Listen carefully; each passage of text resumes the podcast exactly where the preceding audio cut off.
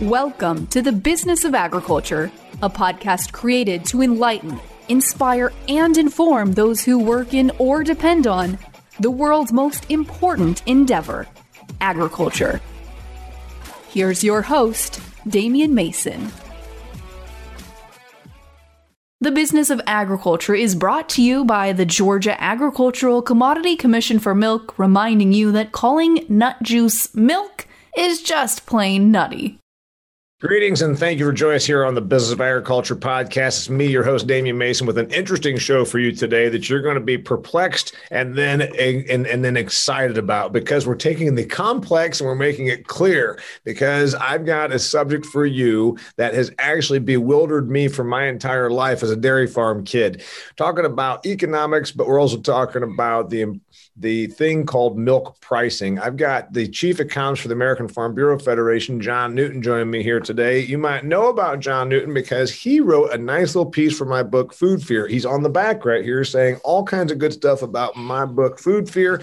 So he's a friend of the show. He's been on here before, and he is going to explain something that is going to probably shed a lot of light on the complexities of agriculture because if you're an ag person you know that there's some stuff that's like wow man what, what is that how's that work so i always like to explain the behind the scenes stuff it's not always just about whether we can grow stuff it's about selling the stuff so we can make a living out here it is said that four people understand how milk is priced and three of those people are dead. So I've got the one guy who's not dead. He's he's again the chief of counsel for the American Farm Bureau Federation. He's an Ohio State alum. We don't hold that against him, although we do with some. And then he's uh, he's also a friend of the show. John Newton, thanks for being here.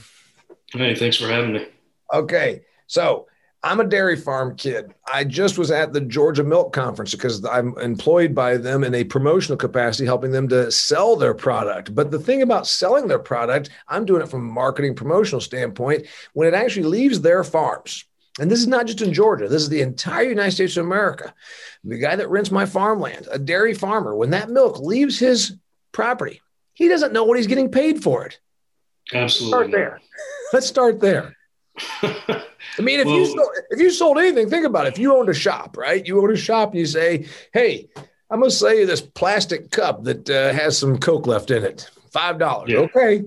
Out the door. When you sell a tanker full of milk, you don't know what you're getting paid.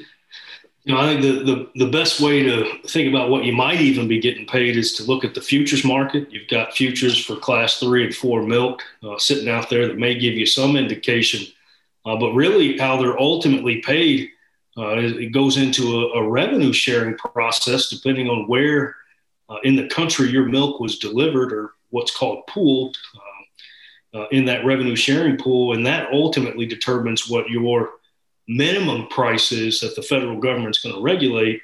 Uh, and then, of course, you've got hauling fees that you got to take out of that, check off fees that you got to take out of that, other assessments that you got to take out of that uh, and if you're lucky, you might scratch with a, a quantity or quality premium uh, on top. Yeah. So you just said a whole bunch of stuff. So let's just assume we've got everybody and their sister that listens to this podcast. We've got people that sell seed, feed, chemicals, tractors. We've got people that are in the food processing business. We got friends of mine that are not ag people that look for this as a source of information. So big picture here. I'm just going to paint the big picture and then you can take it from there. There's about 9 million dairy cows in the United States of America, about 9 to 9.3 million cows that make all of the milk the United States of America produces on about what, 30, John, 35,000, 30 36,000 dairy farms in the United States, I think is the number roughly. Somewhere in the neighborhood. And then within all of that, so people are probably like, okay, I get that. Yeah, you know, they milk the cows. The cows uh, are on these big dairy farms and little dairy farms, whatever you might have. They go into that milk goes into a cooler, typically a tank on this on this dairy farm, and then a processor takes that in a big, huge tanker truck to a processing plant. It might be owned by a cooperative, like Dairy Farmers of America is the country's largest. It's a farmer owned cooperative that owns processing facilities. At that processing facility is where they then pasteurize, homogenize, bottle, separate out solids, do those kinds of things. And then the milk ultimately goes to either a cheese place, a butter place, what have you. And we're going to get into the classifications of milk here in a minute. And it becomes something the consumer drinks. So the consumer is like, I don't know, milk prices. I go to uh, Kroger, it's $2.29 a gallon. What's a big complexity? You threw out a whole bunch of terms. I think we should probably share a little bit of background on all of those, John. You said revenue sharing pool. You said minimum prices. You said hauling fees, checkoff dollars, and then also premiums for solids and contents, which we'll need to get into. So I want to go through each of those before we do. Remind our listeners this episode of the Business of Agriculture podcast is brought to you by my good friends at Harvest Profit, a software solution to make your your agricultural enterprise more profitable. Check out harvestprofit.com for a software that you can use that'll work just as hard as you do. All right we did the whole thing now about how the milk thing works. But as we said, when that milk goes, the dairy farmer says, I don't know what I got paid. They find out mm-hmm. after the fact. Let's start there. Well, you know, usually around the, the 13th of the month, USDA completes uh, all of their calculations in these revenue sharing pools. And, and when I say a revenue sharing pool, imagine two dairy farmers one that a plant was going to pay them 20 and one that a plant was going to pay them $10 per hundredweight. They combine their revenue and then they each get $15 a hundredweight. So that's the easiest way to describe these revenue sharing pools is that dairy farmers in an area all collectively put all the money they made in a pot and then they all get a similar price uh, for their milk based on the components uh, in the milk. So uh, and again, that whole calculation process happens uh, mid month. And at that point, you know what you're going to get paid for the previous month's milk deliveries. You said about a revenue sharing pool. That's geographical, correct? It's about where, uh, yes, where the milk is, is pooled in a particular region, uh, but it's based on where the fluid milk plants make their sales. Uh, that they're regulated in particular regions, but you can have farmers from uh, far and wide across the country that are in revenue sharing pools, uh, maybe on the other side of the country because of how milk is delivered uh, and, and, able to participate uh, in these revenue sharing programs. So uh, while it's it is regional, you can have farmers from all over the place in each one of these regional pools. Yeah, and was that set up by the United States Department of Agriculture? Yeah, about uh, 90 years ago, maybe. 1933 uh, Ag Marketing Agreement Act uh, is is really what got federal orders kickstarted.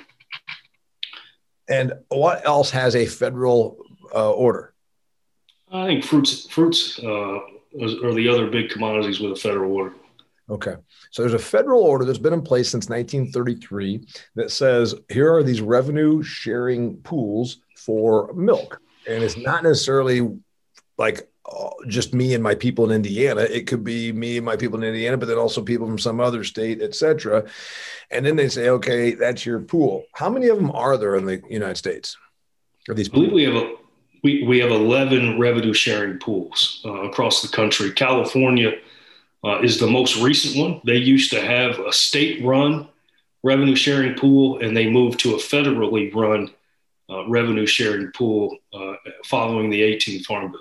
Okay, now here's what's interesting. My milk goes to this uh, cooperative, and your milk goes to um, you know another one, or even a private place. You know, I'm thinking of brand names that our customers have heard of. You know, uh, Meadow Gold or a Darigold, or some of those. I'm trying to think here of uh, where they might have gone. Of course, everybody's heard of Borden's, and, and everybody has heard of Dean Foods, which was the other one that went bankrupt a couple of years ago. So I'm selling mine to somewhere different than you but yet that money still gets pooled. Isn't that how's that working? Isn't that complex? You know, I think the way people describe the purpose of these pools is to stop farmers racing from the bottom, racing to the bottom. So, uh, in that example again, Damian, where you've got twenty dollar milk and I've got ten, uh, if I were to go to whoever you're selling your milk to, I'd say, well, I'll sell it to you for nineteen. Well, and you'd say, well, I'd sell it to you for eighteen, and we'll we'll race ourselves all the way to the right point where. right down to 10. So a classical Pareto optimal game theory solution is let's both agree to cooperate and we're both better off. Got it. And so this is uh, very complex. And then I, my milk leaves the farm every day because it's a perishable product. And then I don't know what I got for the the milk that just left this morning. Because remember, these farms are producing milk all day long, right? That's the thing that our consumer needs to understand. Uh, you know, that milk is coming every guy that milks uh, that rents my land they milk three times a day they're milking milking milking so that truck goes out the driveway with milk in it when do i find out what i made on today's truck uh, today's truck is is uh, what are we January? So about mid February, you'll find out what what you made on January's truck. and so you get paid typically like twice a month, right? Yeah, twice a month. Uh, in most places, I believe Florida has three payments a month. Yeah. When I was a kid, we got paid twice a month. I always knew when the milk check was coming, and uh, we we didn't know for sure what it was going to be priced at. Just like you said, so it's been this way since I was a child. All right, um, that milk goes out. And the other thing that we should probably state is there is a bunch of different classifications of milk. Now, this one's another screwy thing. So let's just say the person that says, All right, I get it that it's got to be pooled, and they're doing that to prevent a race to the bottom. And they did that through revenue, revenue sharing pools set up through the Ag Marketing Act of 1933. All right, I get that. And then they're saying, but Chicago Board of Trade, now known as the CME, prices this stuff because obviously, like all commodities, it is bought and sold, traded for futures to guarantee supplies for processors, et cetera, et cetera. Take me there because we hear a thing called class three milk. The consumer's going to say, wait a minute, I don't want to drink that class three milk. I want that. I don't, class three sounds bad. Explain classifications. So, USDA has a, a complicated formula to determine the prices of milk within each class of milk. So, uh, class one milk is are your beverage milk products, your drinkable products. Uh, class two is going to be your cultured products like your yogurt, uh, your ice cream. Uh, class three is going to be uh, primarily cheeses, uh, and class four is, is going to be butter and, and, milk powders. And so, starting at the CME, we have spot markets for cheese, non-fat dry milk, dry whey and butter. So each day, those those commodities trade in the spot market. Uh, folks that sell cheese or butter are looking at what's happening in the spot market, and that's how they're pricing product to their consumers that they're selling cheese or butter to.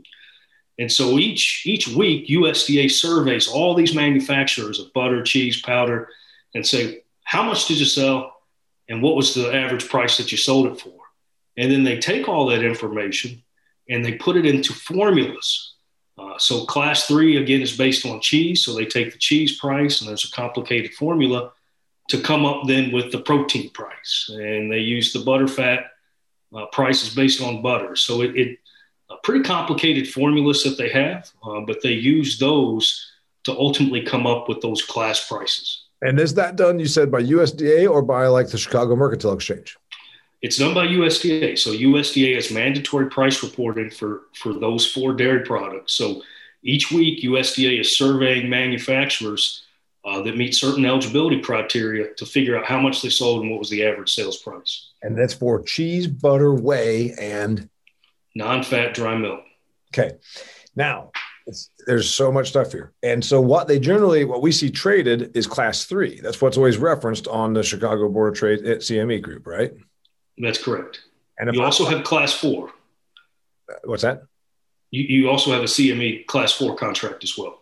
And so I'm out here and I say, but my stuff goes to fluid. Uh, my stuff goes for the stuff you drink. It doesn't necessarily go to these other things. Am I priced? Am I getting more a month afterwards when that truck leaves? So when, when you go into a, a fluid plant, uh, the way fluid milk is priced now, uh, it was changed in the 18th Farm Bill, but now it's an average of class three and class four. And you actually, we announced those prices uh, six weeks in advance. So the January class one milk price was announced in mid mid December. Uh, and, and typically those prices are going to be higher than the prices for manufacturing milk uh, but because if you go to a fluid plant, you're not necessarily getting paid more. You're getting paid the, the revenue sharing average price. And then your fluid plant is paying the federal government. And the federal government takes the money from your fluid plant and gives it to the cheese and butter plants so that they could pay their farmers a similar price that you're getting paid. So that's the revenue sharing pool. and man, oh man, it's getting a little it's getting a little complicated because here's the thing: I'm selling this milk, and this is what the average person doesn't get. When it leaves my farm, I I don't decide whether it's class three, two, or four, or one, right? Not unless you have an individual relationship with a processor that, uh, say, you sell direct to a cheese plant or you sell direct to uh, a bottling plant. But um, you know, in the case of, of farmers that are cooperative uh, producers, you may have a consistent home for your milk, but uh, cooperatives do the difficult job of balancing milk supplies every day around the country. So, uh, if a load of milk is needed uh, in in Georgia, say a co-op can most likely, you know, somewhere in their supply chain find a load of milk to get to Georgia. The challenge they have is sometimes milk's not needed. Uh, fluid plants are trying to, you know, take their schedules of processing and align it with grocery store demand so sometimes you have more milk than is needed in the processing channels, and then you got to go find a home for it in a manufacturing channel. So uh, moving that highly perishable product around uh, can be difficult. Uh, but I think in today's system with refrigerated techniques, with the way we're able to separate milk, uh, it's getting easier and easier uh, to, to move milk around the country. Yeah. So again, you're talking about a perishable product, and a lot of people. I, I wanted to get into this because, like I said, of the four people that know uh, how milk is priced, three of them are dead. So that leaves you. And I'm a dairy guy, and I knew most of this. I'm, I'm obviously asking these questions, but I didn't know even some of this stuff that we're getting into because there's a tremendous amount of complexity in a perishable product. And again, you're talking about then that it's not needed in, in your backyard. You know, our stuff went up the road to the dairy processor, but the reality is they were flush because they had more than they needed because that particular week the grocery store didn't sell as much. So then what do you do with it? Well, let's put it on a truck and send it somewhere else. Within these classifications, there's another uh, component of milk that most people wouldn't realize. Still says it on the gallon jug you grab from the grocery store. It'll say grade A. And people say, well, wait a minute, Damian. Why the hell would I ever want anything that's not grade A? What is grade A, by the way? We got grade A and grade B. How does that factor into it? Well, grade A milk is the only milk that's allowed to, to participate in these revenue sharing pools. But you do have grade, grade B milk out there. And traditionally, grade B milk stays in the cheese market. Uh, that's, that's where uh, you generally find that. Uh, but, but grade A milk does have to meet additional uh, standards to, to receive that designation. Okay, I was a little boy, 1973, I think it was. We switched over from being a grade B facility. We were your basic Midwestern dairy farm. We were a little more reliant on labor and less on capital because of the background that we had. Uh, we had, when, when, I was born, we were milking and catch pails, as they called it, and dumping it into milk cans. This is still a system that might be used on an Amish dairy farm today. We put in a pipeline, a better sanitation system, a new refrigerated bulk tank, and we upgraded through some other improvements to becoming a grade A dairy producer. I just explained that for the listeners so they'd understand. Grade B doesn't mean that necessarily there's something wrong with the milk. It's usually a matter of the processing or the on farm facilities, et cetera. Is that still the case? It, it is still the case. And, and I'll add that there are some producers that have all of those things that you just mentioned, Damian, but are still grade B because, because there's a, you know, a certification process uh, to go through to get grade A status. And if you know for sure that you're going to the cheese plant, going to get grade A status is just an added transactional cost. So uh, again, there are grade B producers that have high quality uh, processing facilities on the farm, high quality storage, and high quality milk. Uh, but just because of the nature of their business operation, a great grade A status isn't necessary. Yeah, so we switched over when I was a little boy. I remember every day during the dead of winter being out there when all that was going on. My mother, my father, and me. I was not much help because I was four, uh, putting putting in all this uh, new stuff. But it was because we wanted to sell to the nearby place and also make more money. So as you said, if I'm a mile down the road from a cheese plant, I could just go ahead and still sell grade B milk, but tell me about my pricing. I what's the deal difference between grade B processor a producer and a grade A in terms of the pricing? Well, I would imagine that they probably still get you know some price that's based on what's happening uh, in the cheese market. That that milk just cannot participate uh, in the federal order revenue sharing pool. So any any additional revenues that come out of that, a grade B producer would not be eligible to receive that. Got it. So uh, another thing about the complexity that we talked about, and before we get into that, I want to remind our listeners uh, that this is a, a, business of agriculture podcast that's both audio, where you get your audio podcast, SoundCloud, iTunes, Stitcher, wherever, and also it's a video. You can see John's handsome face he's a Washington D.C. guy. I mean, he's got to be GQ if he's out there in D.C. Right? He's wearing a blazer right now. If you went to my YouTube channel, the Damian Mason channel, you could watch as well as hear the Business of Ag podcast, brought to you by Harvest Profit, the software solution to make your ag enterprise more profitable. Go to harvestprofit.com for your free 14 day trial. Uh, John Newton, as uh, chief economist for the American Farm Bureau Federation. Somehow, if you missed that early on, he's one of the few guys that understands milk pricing, the complexity that it is. You talked about hauling fees. Most people don't think about this. Who pays for those? The the the, the farmer pays uh, for the haul uh, for the most part. Now, depending on uh, your your processor or your cooperative, there may be some uh, cost sharing in getting that milk to the market. Uh, but for the most part, uh, the farmer bears a lot of those hauling costs, and they vary depending on how competitive uh, of a market the dairy is in. If you've got a lot of processors competing for your milk, uh, you may see uh, lower hauling costs. But if there's only one game in town, uh, they, they may pass those full costs on to you. Yeah, so there's those things that come out of your price. Then you said checkoff dollars. A lot of folks that are listening to this probably are aware of it, but some maybe are not. What are checkoff dollars and who pays for those?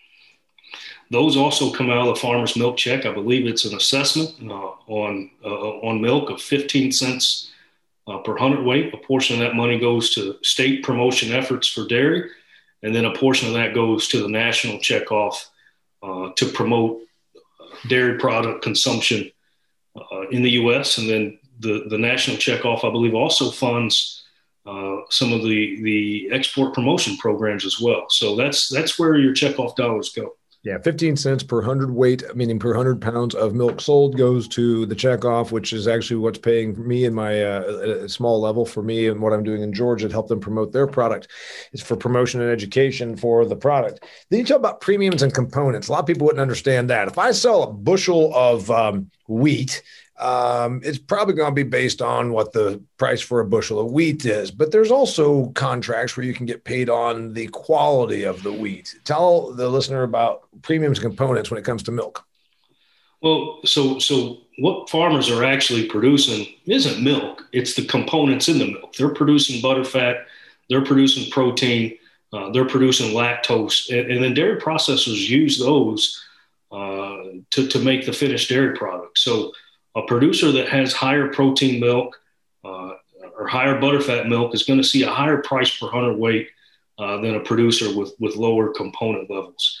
Uh, you can also see quality premiums on things like somatic cell count. I know we're getting deep in the weeds, uh, but but there can be quality premiums there. There can be volume premiums. If you're delivering truckloads at a time, you may get a premium versus somebody that's delivering, uh, you know, every other day what uh, John was talking about, somatic cell count is something they've been testing for years and years and years. When they pull samples from your bulk tank, uh, from your milk, uh, you're talking about. Uh, explain what that would mean because you're getting a premium if you have low counts of bacteria counts, things like that, right?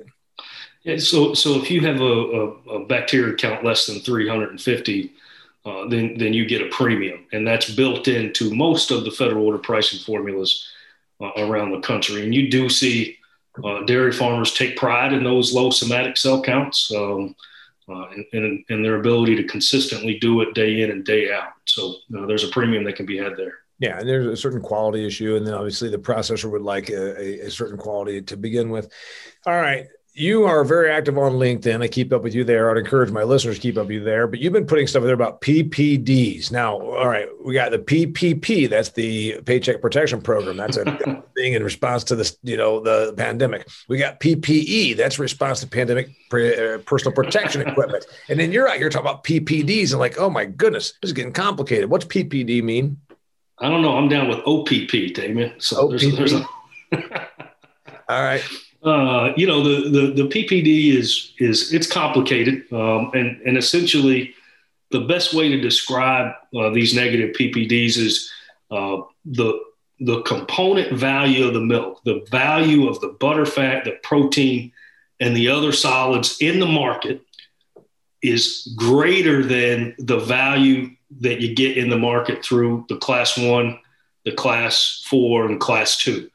So when you have uh, that scenario where it's upside down, so to speak, the federal order has to do an accounting uh, exercise to get it to balance. So they have these negative PPDs. The money's in the marketplace. It's not like the processor's holding that money back from the producer. It's just that in this year in particular, the milk is in the cheese market. So uh, the high value cheese milk, the high value class three milk uh, was was so high this year due to the food box, family farmers food box program, uh, and other issues that uh, that class three milk didn't participate in the pool. But when you looked at all the components in the pool, you, you got to balance it, you got to rectify it, and they did it through these uh, negative PPDs, and, and they represent a, a, a pretty big deduction uh, on farmers' milk checks. But that that money isn't in the federal order; it's not at USDA. Uh, in this case, in particular, the money's sitting uh, in the pockets of the cheese plants A couple last questions. First off, would that be to the person that's a commodity producer of you know corn or something? There's, they talk about basis. So the listener that's saying, "Man, this is getting a little complicated," but it always really does make sense. Just like economics always do make sense when you go back to the very basic level. A basis in terms of our uh, commodity trading, the place down the street might give me 25 cents less than what the Chicago Mercantile Exchange says the price is because they don't need it or they have to absorb that 25 cents for their profit to justify putting it on a train and paying for the freight. That's why a basis exists, meaning the spread between what the price is on the board and what I get when I drop it off. Is that kind of what PPDs are? Kind of like the basis that you would have if you sold a bushel of corn? Uh, it, it's it's similar to that, and it creates you know very excessive uh, basis risk. Uh, but but in, in this case, it's you, know you, you've got to sharpen your pencils and really get into how these revenue sharing pools work.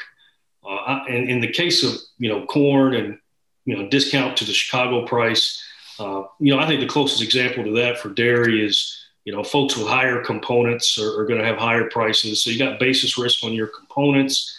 Uh, you have basis risk on some of these premiums. You have basis risk on your hauling charge um, you know, if you're doing a grass-fed dairy versus organic dairy, you got some basis risk there.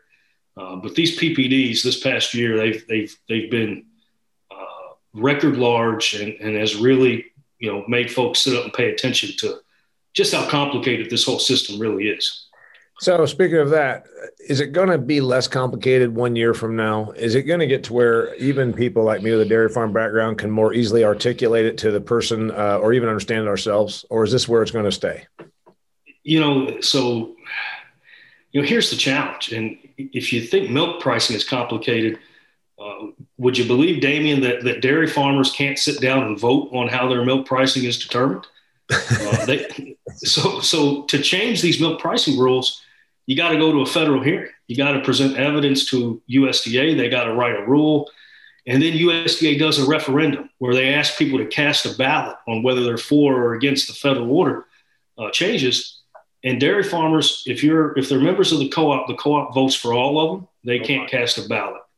Only independent farmers can cast a ballot. So it's uh, you know it's very difficult to to get consensus on issues, especially with regional differences. So uh, I, would I'd bet you, uh, I'd bet you uh, pretty high odds that it's going to be the same uh, next year as it is this year. Maybe some tweaks around the edges, but nothing major.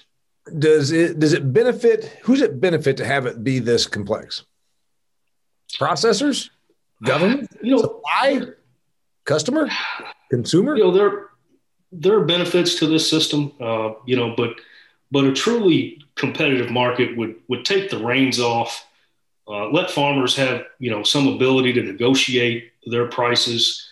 Um, you know, like you said, can you believe that you don't know what you're getting for that that bulk tank of milk? Uh, in some cases, for you know 45 days after it left your farm.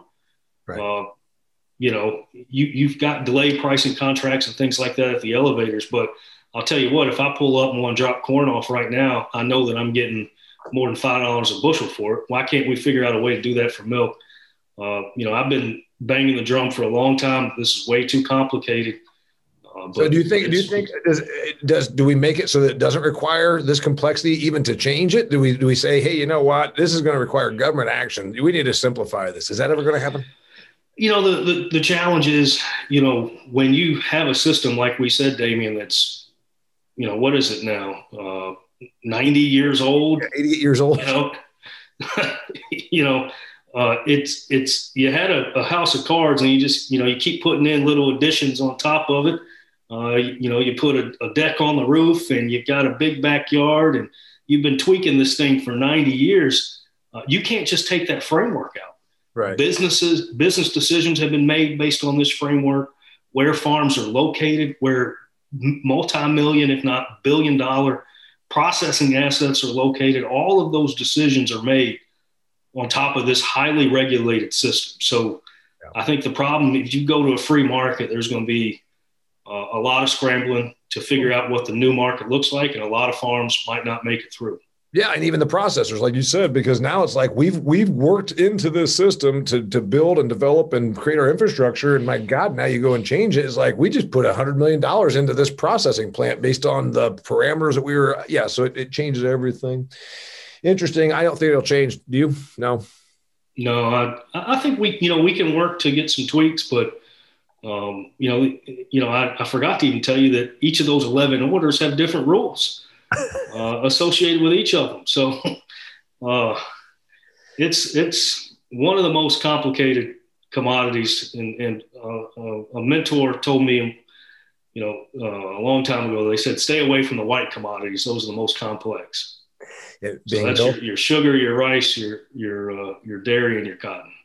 That's really an interesting thing because I've told people that about the sugar thing because I've worked for those people a bunch, and I said, man, there's a lot of complexity to that whole pricing and that infrastructure, like you said. So, but you make a good point. The reason it can't just be changed fell swoop is because you're going to devastate a whole bunch of businesses that have built their processing and their infrastructure and their production around the way the thing is structured now. And so you you go in and cause billions of dollars of, of devastation to try and make it less complex. Anyway, he's got to go because he's a busy guy. His name is John Newton. He's the chief accountant for the American Farm Bureau Federation, friend of show, also endorser of my book Food Fear, which I very much appreciate. He'll be back one day to talk about something else, maybe less complex than this. So, uh, hey, keep things square out there in Washington D.C. for us. Thank you. I appreciate the opportunity to join you. Betcha. Thank you very much. Till next time, you're listening to the Business of Agriculture podcast brought to you by my friends at Harvest Profit, the software solution for your agricultural enterprise. Check out harvestprofit.com. Till next time, it's the Business of Agriculture. The Business of Agriculture is brought to you by the Georgia Agricultural Commodity Commission for Milk, who reminds you the easiest way to get 8 grams of protein drink one glass of milk. If you've enjoyed this episode of The Business of Agriculture, please share it with your network. Be sure to connect with Damian on LinkedIn, like his Facebook fan page, and follow him on Instagram and Twitter. For speaking inquiries or to purchase Damian's books, Food Fear, or Do Business Better, go to DamianMason.com.